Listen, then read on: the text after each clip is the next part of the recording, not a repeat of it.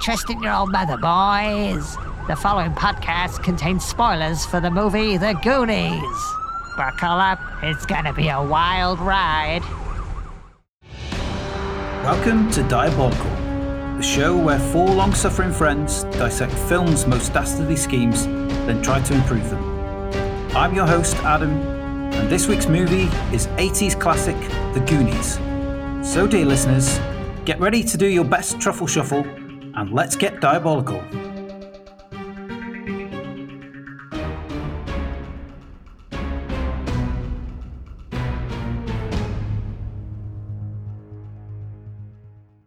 Welcome to this week's episode, and our first of a new and improved season two with extra sarcasm. For this season, we've decided to switch things up a little. Up until now, the host of each week's podcast picks the winner from the rest of the panel and doesn't concoct a plan themselves. However, the host will now be presenting a plan and be part of the panel. Each member of the panel of peril will be voting for their favourite plot of the week, but cannot vote for themselves.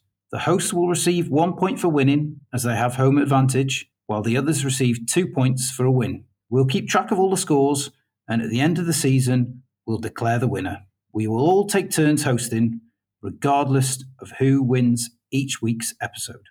It's that simple. Joining me, as always, are my friends and fellow podcast conspirators. I'd like to ask them now please introduce yourselves and tell me what would be your pirate name and the vessel that you sail in. Hello, I'm Lord Manly Supreme, and my pirate name would be Captain Steino B. Salty, and my ship would be the Saucy Narwhal. I'm Craig, and I've tried to go for a pirate name that's in keeping with our old pal One Eyed Willie. So my pirate name would be Captain Phil McCracken of the good ship Uranus Brown of Starfish Cove. I think there might be some hidden meanings in that one. oh, See if you can fathom them out, dear listener. I'm Gaz. Uh, my pirate name is Captain Jack Gaz Sparrow, and my ship name is the Black Gaz Pearl. A little bit of original IP there. How inventive! Shiver me timbers. Arr. and my captain name will be Captain Randy Two Finger Woodward. and my vessel is the Staggering Lady. I see why Turner and Craig are at each other so often now. They're basically the same person. Sharing a brain. Yeah, we're not like Paula Abdul and that cat. We're more like that He Man where there's two heads on one body and they just punch each other.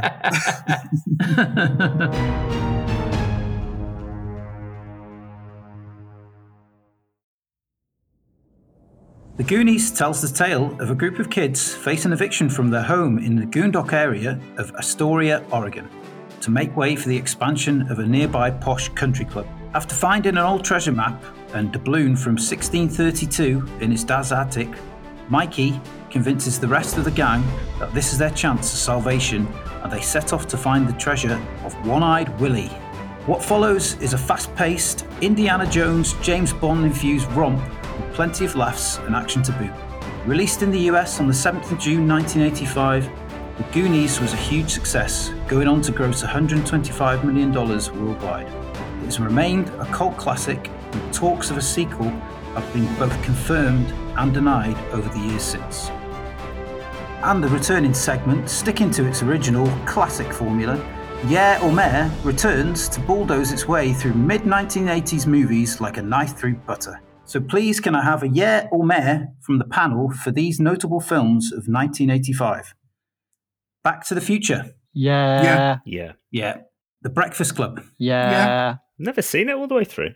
No, oh, it's good. I'd say a yeah. So it's a so it's a meh. cocoon. Hmm. Dunno. It is Brian Dennehy. Yeah, it is. Yeah. Yeah, and he's wearing a he's wearing a yellow sou'wester. I think I'm going to say yeah. I haven't seen it for a long time, but let's say yeah. I think I liked it when I was eight. Yeah, I have fond memories as a kid watching it um, with my folks and stuff. Yeah. So yeah, I'd say yeah. I used to wind up a lad in work saying his mum looked like Brian Dennehy. It's a really wind him up. every every time she came in the shop, I go, Brian's here, mate.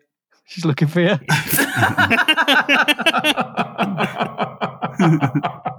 My personal favourite, Day of the Dead. Yeah. Yeah. Yeah. Yeah, big time.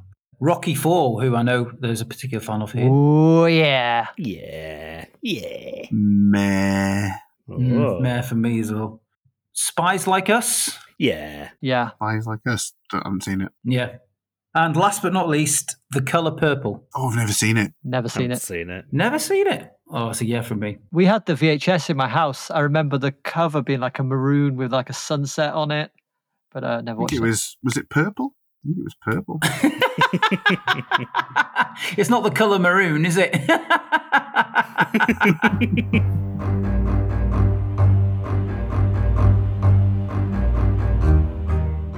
so, without further ado, let's get stuck into the film.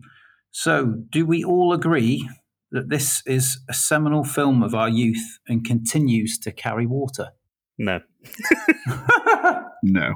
I was never massively enamored of it. I didn't have strong nostalgic memories for it.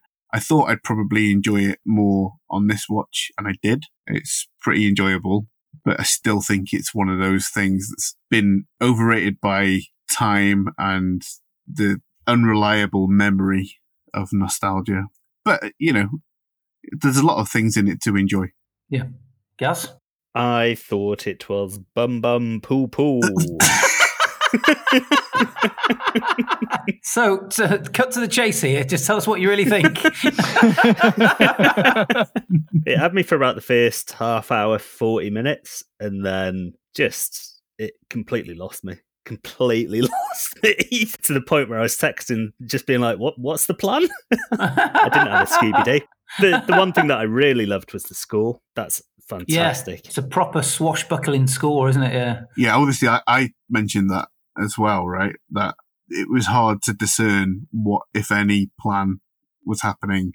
It just seems to be a series of Hmm. events. Series of unfortunate events. Yes. It's all set up from the beginning, isn't it? They go into the attic and they find the map, uh, doubloon and stuff, and then they go, right, let's. Oh, I was talking more about the F- Fratellis having any kind of. Yeah. Oh yeah, the Fratelli's uh, at the start, it takes you in a different direction, doesn't it? And then all of a sudden, it focuses on the kids. Mm. But in the first five minutes, you get a, it's got pretty much all the main characters in, it, isn't it? That I really enjoyed. The introduction to the characters was a lot of fun. Yeah, I thought it was fantastic. Yeah. It's one of the best opening credits. I think it's up there with The Big Lebowski in terms of opening credits because you you already know the characters by the time the film starts properly. Contrary to Gaz, I, loved it. You know, this is one of my favorite films of all time anyway. And you know, usually I, I have a, a problem suspending disbelief, but I, I think my nostalgia helps me with this one. And even though there are some big, big plot holes and some things where you just think, "What?" Yeah.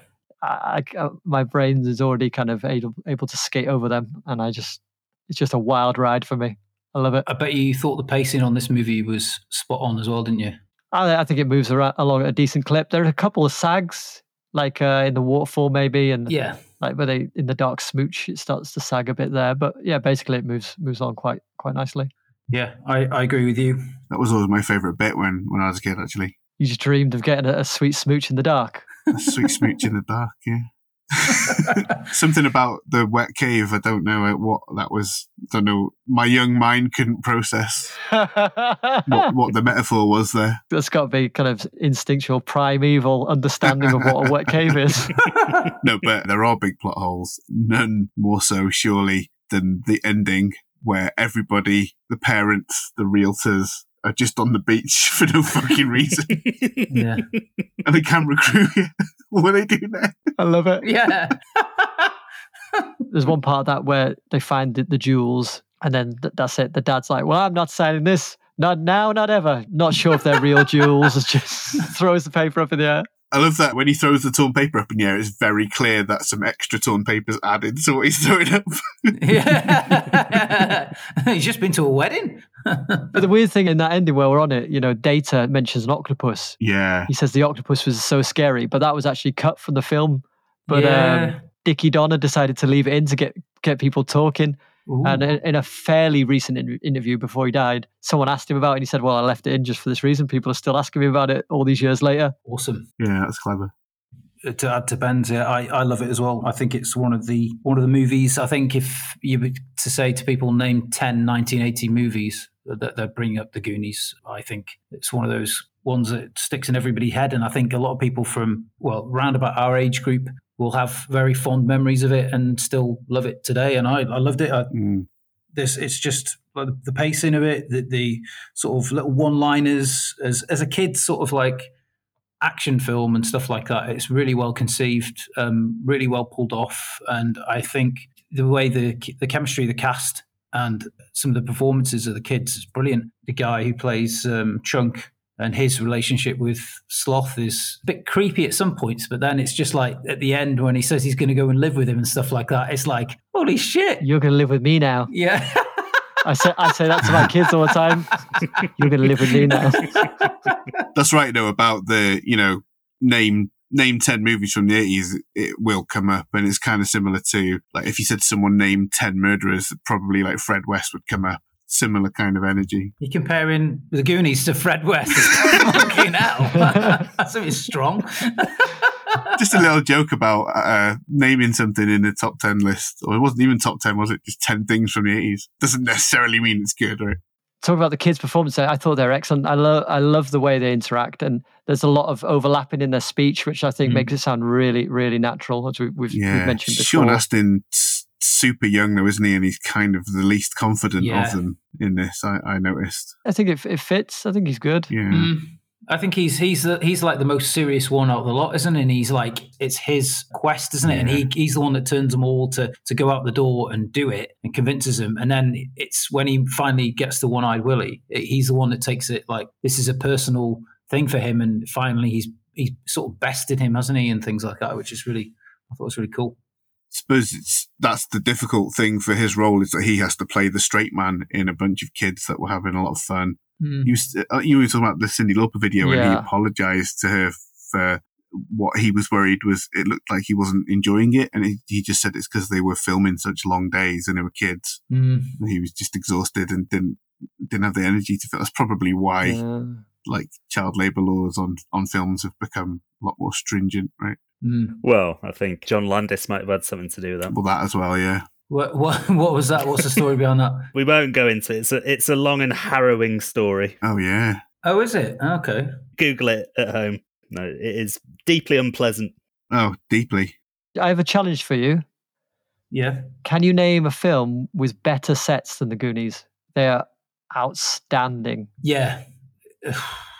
I'd have to have a good think for a while, but yeah, when when especially when they're on the, the, the pirate ship in that cavern and stuff like that, you just want to be there, Unbelievable. don't so you? good.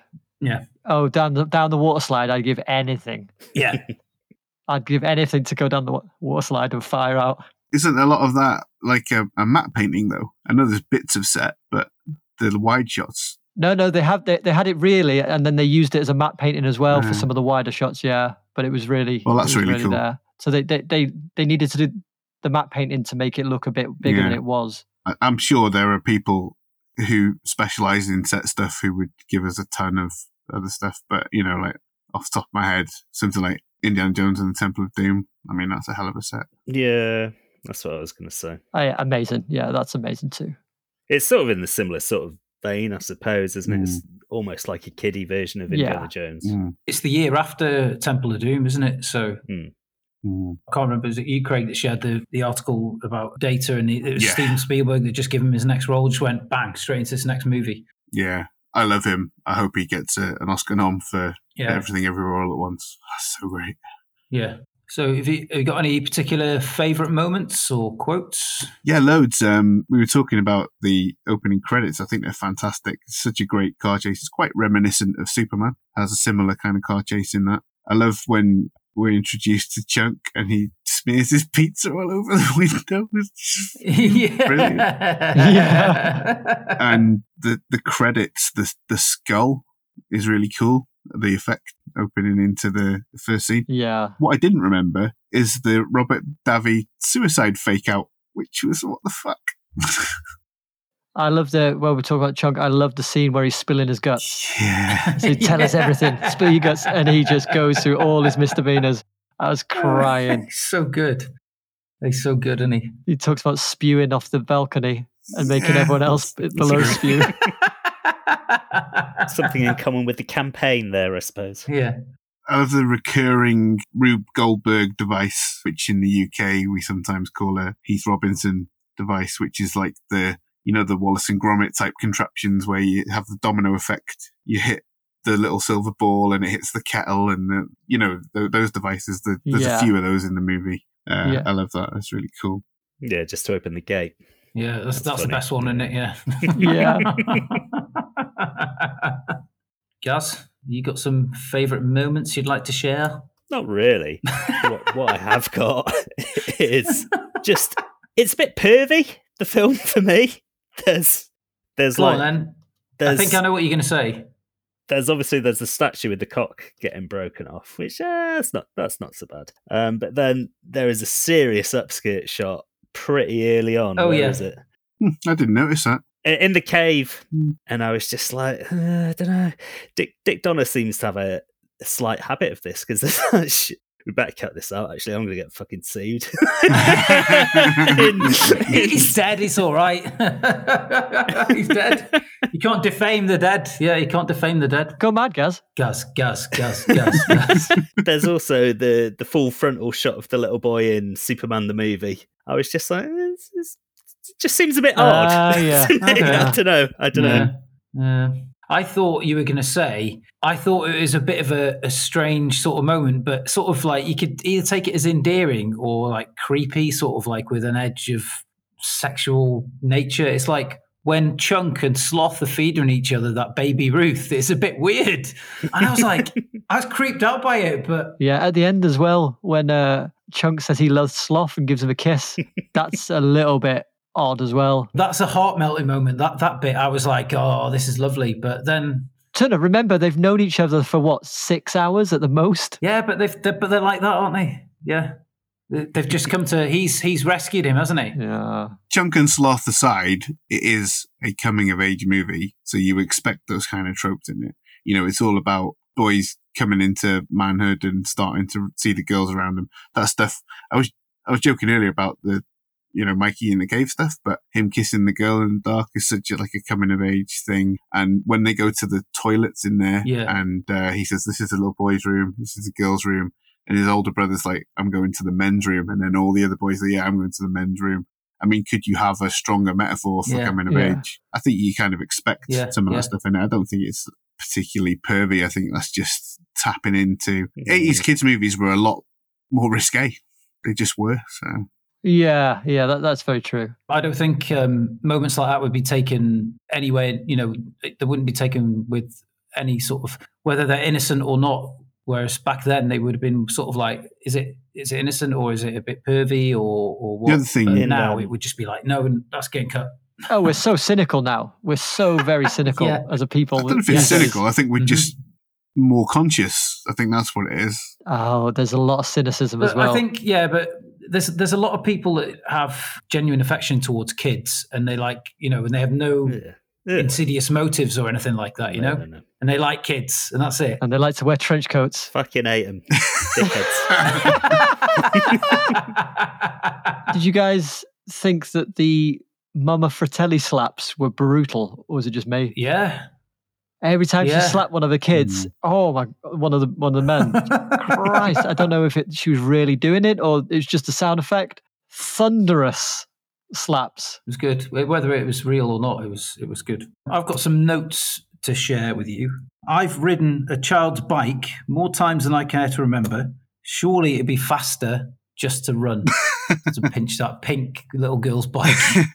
I love that. It's- That's so it's good. crazy. That's- But he's going downhill quite a bit. yeah, pretty quick. yeah, yeah. He wouldn't look like a total douchebag in front of um, his prospective missus, though, would he? I also like just hanging out down at the well. what the hell are they doing? Just hanging out, leaning on a well. Yeah. Oh, Troy. Yeah. Yeah. he turns up as a funny. He's on the toilet. He's down the well. Yeah. there are some bigger plot contrivances than that. Like the kids have quite a good head start on the Fratellis down in the cave system, but they just catch up to them really easily, even though they've like, had to go through all the perils. Got got a longer stride, haven't they? Longer stride. Yeah, that's it. Yeah. The, the kids are solving the puzzles, right? Which takes a bit of time, I think. But But they still find like freaky places to go. uh, It wouldn't be obvious immediately. I don't know. I thought, thought that they got up a bit quick. yeah, oh yeah, no, I agree totally. The, the biggest difficulty I had suspending my disbelief was Data's grappling hook, which is just some teeth on a uh, on a slinky. I've got that as do, well. you, do you mean the pinches of power? Pinches of power, my friend. Or plastic joke teeth, really that grippy. The clues in the title. Pinches of power. They pinch and they're powerful. I think like what I do like about this film is that like the stakes when they set them out are clear and they're tangible. You know that the the houses they're going to lose Yeah. their their home and everything. That film could have not had any stakes like that. It could have just been like an adventure. And I think cool that they went you know that far and gave it gave it some stakes. 'Cause, So it's better for it, isn't it? Yeah. yeah, I got a bit confused at one point where they showed some dynamite and it, I think it had dynamite written on it. And then And candles. when the kids, yeah, so yeah, it was mixed. Okay, yeah, I think that's where I got confused because they light a candle and they go, "Oh, it's dynamite," and I was like, yeah, "Do you remember picking up the dynamite earlier?" No, they were mixed in, yeah. So we know they're dynamite, but the kids only see the candles. The candles in uh, One Eyed Willie's um, quarters have been burning a long time as well, haven't they? Right? Yeah. Interesting. wax. A long time. I hadn't thought about that. it must have been like going uh, through the through the deck or something in time. But just set 'em light now. But um, my my two biggest plot holes. The first one is that the Fratellis are going to make the kids walk the plank on the ship, aren't they? And then Sloth saves them, but then they all jump off the plank. so what was he saving them from exactly? Well, the, the, the octopus was there, and that's where the deleted scene comes. Oh, okay. Ah, right, right, right, yeah, right, yeah. right. And then the other one is that I know the Fratellis are stupid, but speaking of the pinches of power again, um, Joe Pantoliano tries to free his genitals from the teeth with a rusty cutlass. What's he doing chopping his own balls off there? I was surprised how old Joe Pantoliano was in this. I, I thought he'd be a lot younger than uh, turns out he was. Uh, he was uh, always a bit older than he looked, wasn't he? Like um, Christopher Lloyd. Yeah, I actually googled him ju- while I was watching, and he's seventy-one now. Crazy. So. Oh, wow. Gaz, you mentioned this before uh, about the statue and the, the penis getting broken off. That coincided with my favourite line, and Mikey sees it. He goes, Oh my God, that's my mum's most favourite piece. Yay! Oh, hey! I wonder if uh, Martin Scorsese ever saw Goonies. I reckon he has. Bit of a theme park, isn't it? Not much, of, not much of a cinema. Bit of a theme park.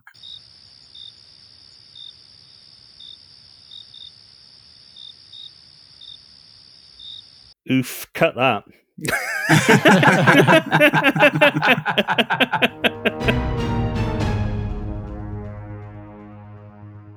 Manny Supreme has given us uh, one of his favourite lines. Uh, Gaz, do you have any favourite lines? Probably not. I got nothing. I got fucko.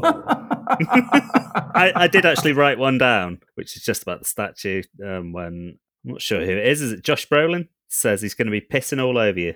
That was it. Made me laugh. yeah, because he fits it the wrong way around, doesn't he? yeah, yeah. Yeah. Yeah. Go, Craig. Yeah, I mean, my favorite line is uh, when they're in the well and they're saying to Corey Feldman that he can't take the coins because they were somebody's wishes. And he says, This was my wish and it didn't come true. So I'm taking it back. That's my favorite line. That's a good one. That's a good That's one. good. Yeah. Can I guess yours, Turner? I think I know it. Go on then. Hey, you guys. I know you think I'm a simpleton, but I have. Uh, it's the bit where they're playing the um, skeleton organ. Hmm. Sean Astin says, "If you hit the wrong note, we'll all be flat." Oh, ha, ha, ha. That was pretty good. it's good. I missed that. Yeah, it's a pretty good one. I like it. It's good. Yeah, there's there's quite a few, but that's my favourite one, and I'll stop at that. Not accurate though, is it? Because they weren't getting crushed. They were falling through the, the floor. Maybe they hit so hard that they completely flatten. yeah. Yeah, I think you recall the scene in Roger Rabbit where Bob Hoskins is crushed to the ground. That's it exactly. Yeah, the defence rests. Do you mind if I uh, go for my recurring feature, my favorite name in the credits? Yes, of course. Okay, here we go. My favorite name in the credits. There are two that kind of caught my eye. One was Carol Bob Johnson. Bob in brackets. I wonder how Carol Johnson has become known as Bob. That really caught my eye. Set designer. Bob. Anyway, that wasn't my favorite. That was one that caught my eye. My favorite this this week was actually the caterers. Four star catering. Not confident enough in their own food to give themselves five stars. Maybe they're going off the Roger Ebert scale because four's top whack. yes, this, isn't it? I was going to say Roger Ebert gave this film three stars out of four. So maybe, uh, yeah. That is funny though. It was probably his. It was a shell company set up by him, more likely.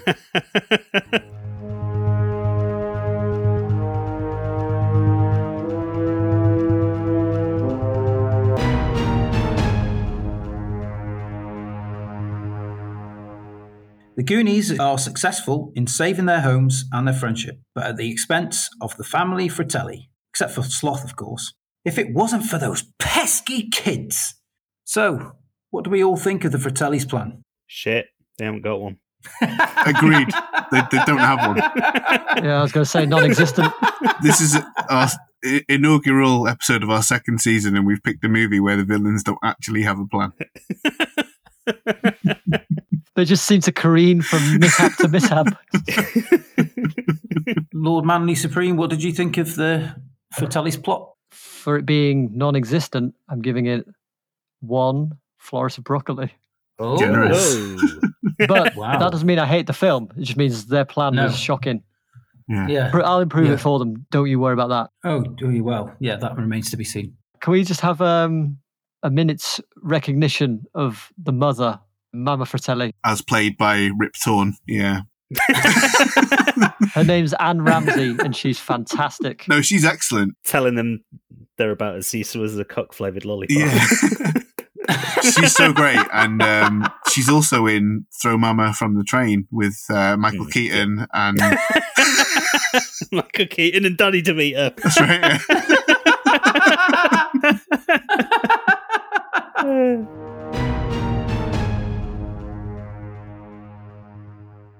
The Fratellis retreat to the old restaurant, hoping that a bit of time hiding out will take the heat off them for springing Jake from county jail and their counterfeiting operation. Inadvertently stumbling across their lair, the Goonies discover their secret and must be silenced.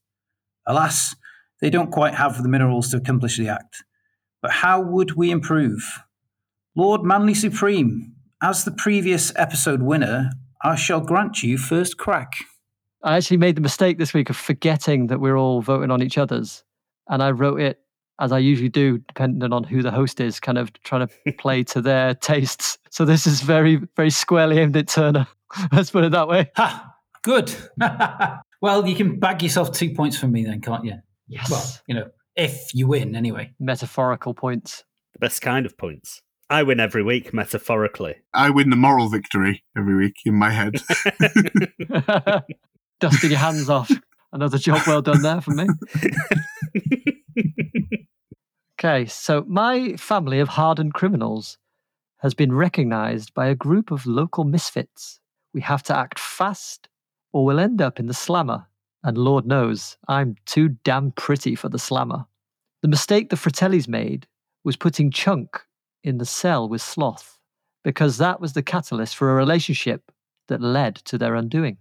So with Chunk tied up in the main room, well away from Sloth, I slink off to the freezer.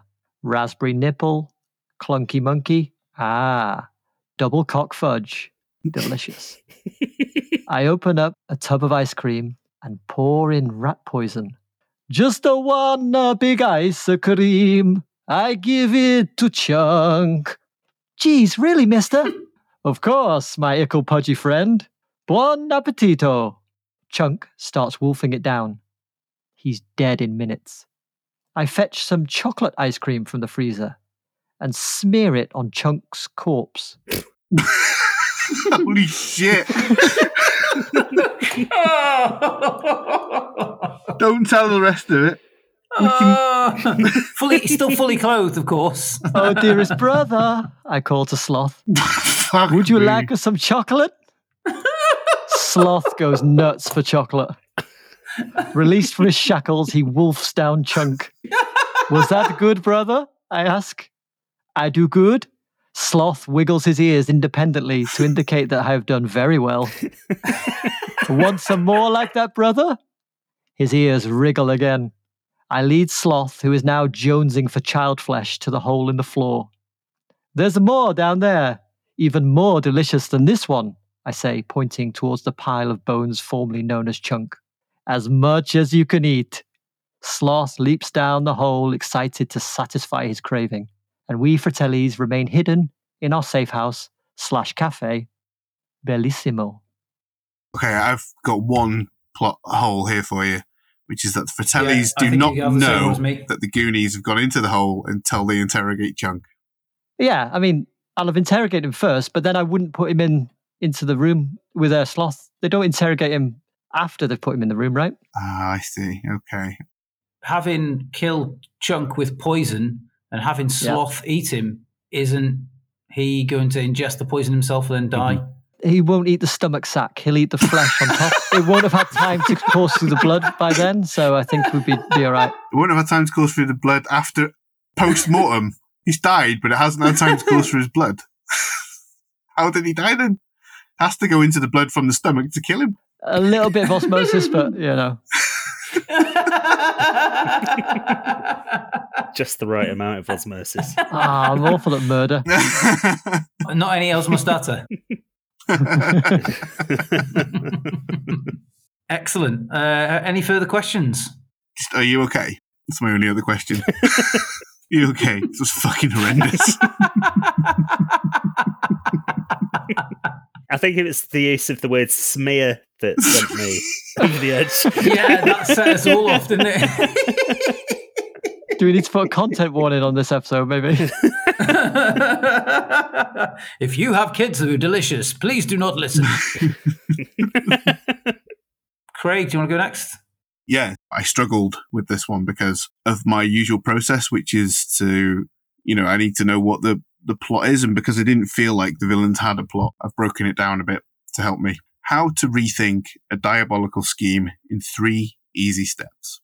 One, understand what the villain wants. Two, consider what tools they have at their disposal. Three, pinpoint where their plan went wrong. So, what do the Fratellis want? Freedom. They will do anything to avoid returning to prison, except stop committing murders. what do they have at their disposal? A gun. So far, so good.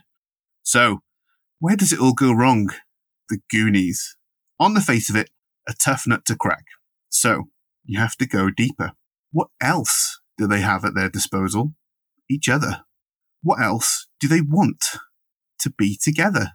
They show us this right from the film's opening scene, where they help to boost their son and brother from the county jail. The Italian name Fratelli means siblings. So, where does it all go wrong? Sloth.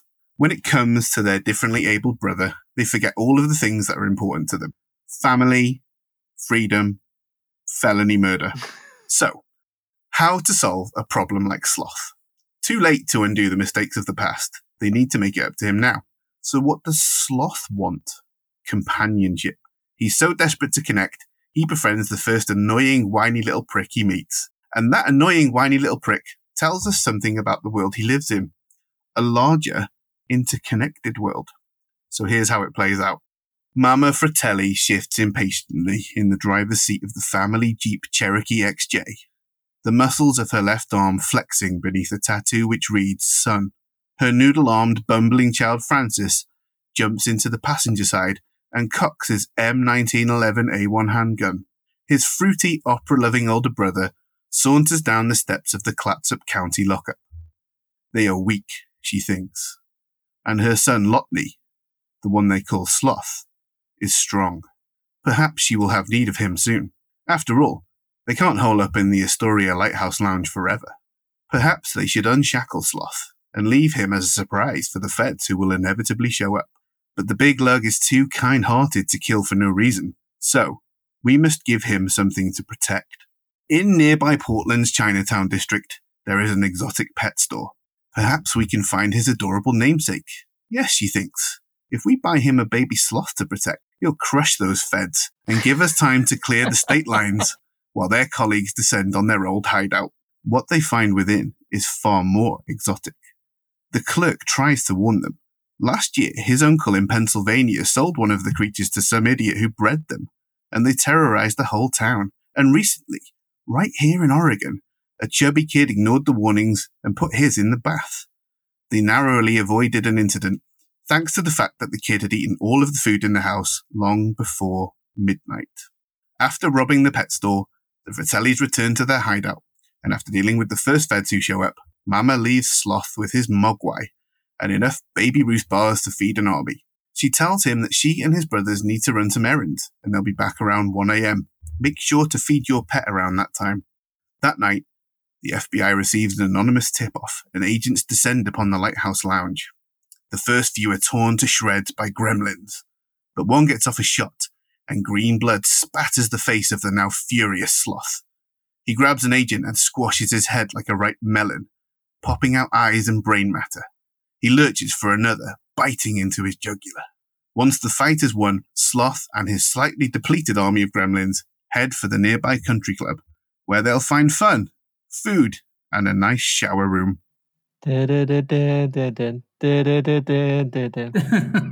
So you, you may have noticed that when Okey Chunk dokey. calls the uh, county sheriff, the sheriff complains that last time Chunk called was to tell him about creatures who multiply when you get them wet.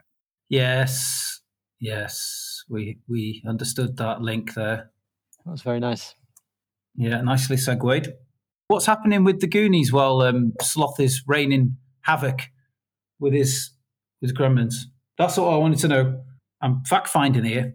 So the Goonies had already found the fireplace, so they were already down in there. Their adventure will be much the same, but sans the pursuing Fratellis. Chunk is still picked up by the Fratellis after escaping, but instead of taking him back to the Lighthouse Lounge where they're never going again, they just shoot him on the way to wherever they're going next and dump his body by the side of the road. Did they smear it in chocolate then eat it? no, they just just shoot it. Chuck him in a wheelie bin like Auntie Donna. They're not sadists, and um, their brother's not a cannibal, so they just just shoot him and dump him. Okie dokie. It's the humane way to do it, I suppose. This this episode is well dark, isn't it? I thought mine would be the darkest, but I had no idea what you had planned. I didn't see it going this way. I thought it was be quite light-hearted this episode, and everybody's going to be like, "Oh yeah, it's great fun." Blah blah blah. One more question: Do Mogwai exist in this world? Well, according to law, Just a yes or no. yes. Good. Okay, that's fine by me. yeah, it was the year before, wasn't it? 1984 Gremlins, wasn't it? Yeah, and all the stuff online says that Chunk's line to the sheriff is accurate, and he's talking about Mogwai rather than having seen the movie. Yeah. And it doesn't, and it doesn't reference the movie as As a movie, as yeah. the movie in Goonies. Yeah, so yeah, it's it's that's legitimate. I'd say. Yeah, Okay. cool. Gaz, what you got for us? Um,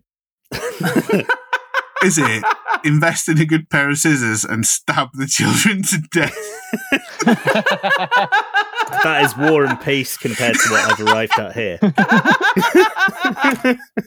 so the, fir- the first idea I had was to what I like to do around the home. Kind of to amuse the family, but more to amuse myself, is to sing gibberish words along to classical music. So I was going to do that and just be like, yeah, that's my plan. Decided against that. What are your comedy lyrics to uh, Michael Jackson, "Man in the Mirror"? No, classical music, he said, right? that classic piece of composition, "Man in the Mirror." Like, la la la la la la la la la la la. yeah, but it's the words honk, fart, jizz, cock. The words that I use when I'm singing my classical music. Yeah, proper highbrow stuff. Then, yeah, Yeah, decided against that one. then my next idea, which could have been quite funny, but also might have pissed you three off, was just to say, uh, I'm just curious, just to play quite straight. I'm, I'm quite curious what, what other ideas you might have had, and just to got, get an idea from all three of you, and then just to be like, okay, I'm having that for my plan. but what I've arrived at, I've written it on my note paper here, is just Mexico. Just go to Mexico. Just go to Mexico. Mexico. That's what people do, isn't it? People just go Mexico, don't they? I could have at Go least to written out a little Mexico. fun narrative when they go to Mexico. I gave you a fun narrative at the start with my different ideas for plans. That's well Mexico. Can you give us a blast of some kind of classical music with your different words in? Oh, can we not? Can we not have um the dance around the Mexican hat? Could you do it to that? Da, da, da, da, oh, da, I don't da, know. da. That, that's a bit too quick to fit. What the, about- the Cock, words cock, cock, into. cock, cock, cock, jizz. Nessun Cock, cock, cock, cock, cock, dorma. Jizz. Nessun dorma. Jizz twat. It's usually stuff like cock and jizz and honk and spunk and jizz, cock and fart and jizz. cock fart and honk and jizz, jizz and conk and cock fart and stuff like that. I bet it's a joy living with you. Ah, it's a laugh a minute. Do you do that when the when the kids have sleepovers as well? Oh yeah, yeah. The mates love it. They go home and they tell their parents about what a fun guy I am. Yeah, yeah. I love embarrassing my children. It's fantastic. Yeah. So I don't really, for Clary. Do you still wear that bow tie? You know, the one that spins. Frank Butcher. what do you think I am? Some kind of pickled egg? All right, Turner, you are going to have to give us some absolute shit to lose my vote this week.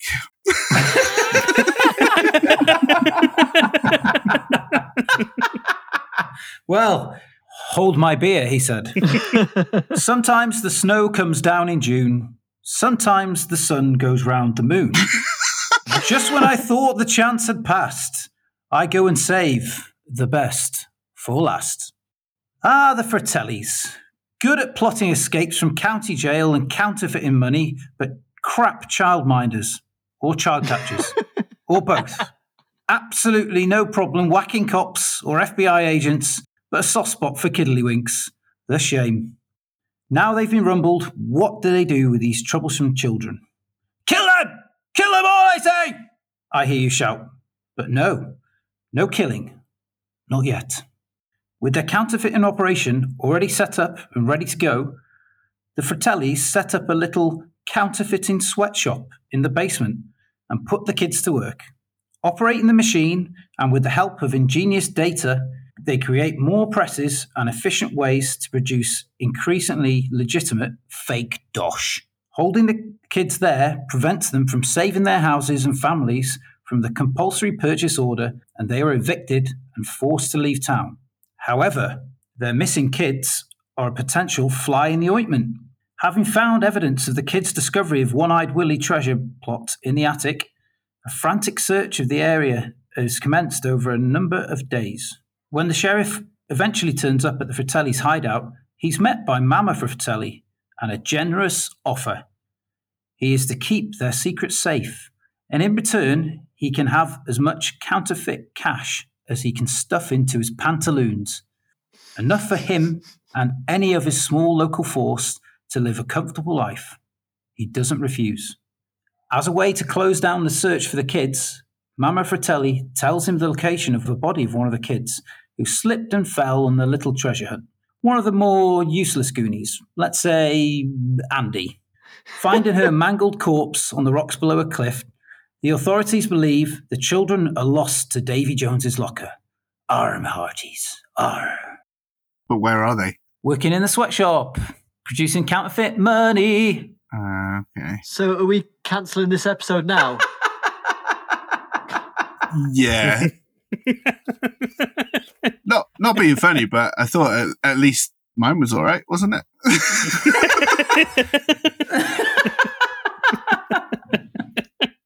Gaz's, no, Gaz's was the least uh, harming because he just said go to Mexico and that's it. No, no inference of any harm to children or to Mogwai.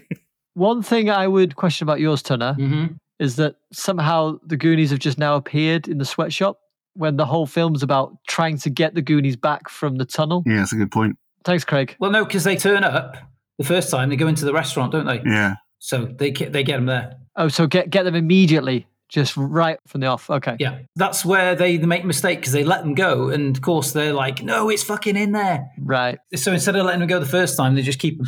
Do we think that a sheriff for a long time would be able to continue using counterfeit money without anybody getting wise to that because counterfeit money doesn't tend to go too well. in a town of a shrinking population, and then once they have data on board, and he's Oh, working yeah. his way up in creating more impressive, original-looking fake dosh. He'd have a printing press of power. Oh yeah, he would do. He'd have one with like fake teeth, chomping, chomping the uh, the bits of money and stuff. Printing press of power. I think that he's smarter than the Fratellis and he'd work to sabotage the whole operation from the inside out. Well, maybe he would, but in my plan, he wouldn't. He'd be a slave producing money. Oh, okay, so your plan relies on characters behaving in ways they wouldn't in in the actual movie, including the sheriff, who's happy to accept a counterfeit money bribe. That's it. Yeah, Okay. yeah. It's not adopting um, plants and and animals or mythical creatures from other movies, though. So. Well, you agreed with me earlier that they exist in this world. Oh, here we go. Here we go. Hold on to your hats. Guess who's come to shit all over my plan? Because he smells a win in the offing. Are you talking about me or you? Can't tell. Uh, to talk about oneself in the third person is uh, most displeasing. And you have done it several times. Perhaps not today. yeah, you do quite frequently. Huh? What? I'll go and I'll go and do a supercut of you doing it. anyway, it's my plan. Like it or lump it. There it is. okay. All right. A lot to think about there. Well, not really, but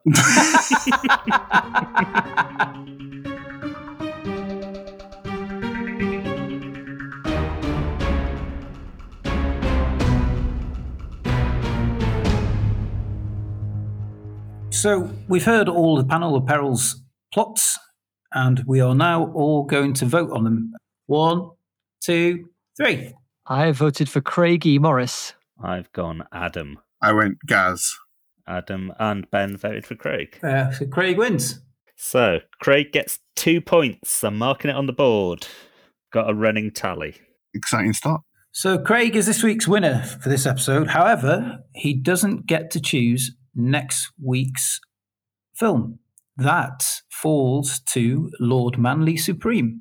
As I feel a little bit sorry for Craig, I'm going to let him choose one to three, and that's going to decide the movie.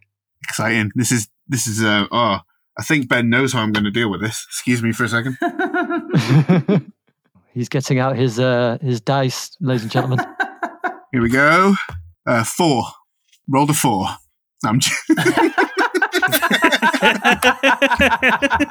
just joking. It was a one. a one. Okay, that is interesting. That takes us back a a bit of a callback to the first episode of this uh, entire podcast. It's a Bond film. Ooh. Ooh, It's uh, my favorite Bond. ooh. We're going to watch Moonraker. Wow. Oh, yes. Ah, nice. Love it. I nearly watched it last week, so I'm happy you've picked that. Oh, good. Excellent. Yeah. Fantastic. All I've heard yeah. about it in recent years is loads of people saying it deserves to be reevaluated and it's great. Mhm. And it like suffered from coming out at the same time as like, Star Wars and stuff. But apparently it's really good. Mm, So yeah. It was on um, Tarantino's podcast a couple of weeks ago, wasn't it? Oh, was it? yeah. Um, yeah. Uh, Roger Avary loves it. Tarantino still hates it. it's quite a fun episode. That theme tune as well. Moonraker. Da, da, da. He's the He's man. the man, the man with the moon of rakes. That Luna tool.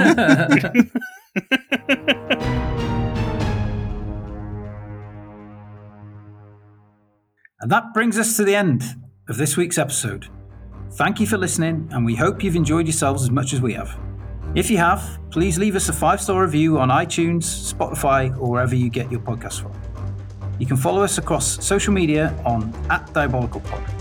Most importantly, if you know someone who might like the pod, please share it with them. As we all know, the gift of giving leads to enlightenment.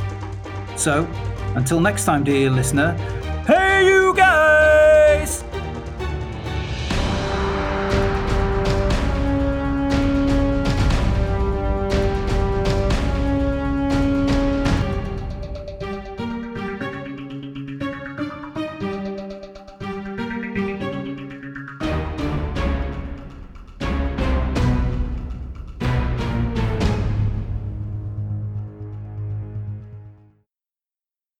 just hoping none of us have got any. STDs.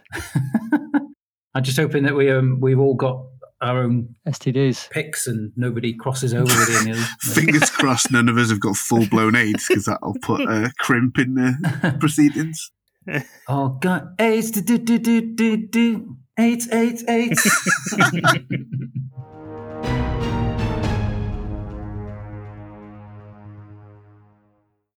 That was very nicely done, Tanner. Thank you. The explanation's really clear.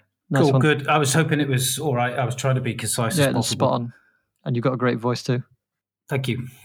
And you're very handsome. I would never go that far. Look at these desperate sycophants, like trying to get your vote. Already, it started campaigning.